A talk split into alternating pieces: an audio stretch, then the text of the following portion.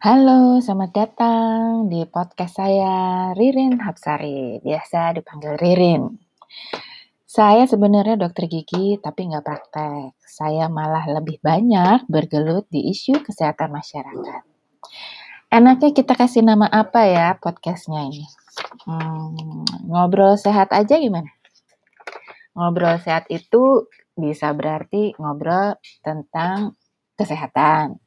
Tapi bisa juga ngobrol supaya sehat ya kan, biar kita nggak stres. Atau kita ngobrol tapi ngobrol dengan sehat. Jadi nggak gosip, nggak hoax gitu. Oke, terima kasih. Sampai ketemu lagi di podcast yang akan datang.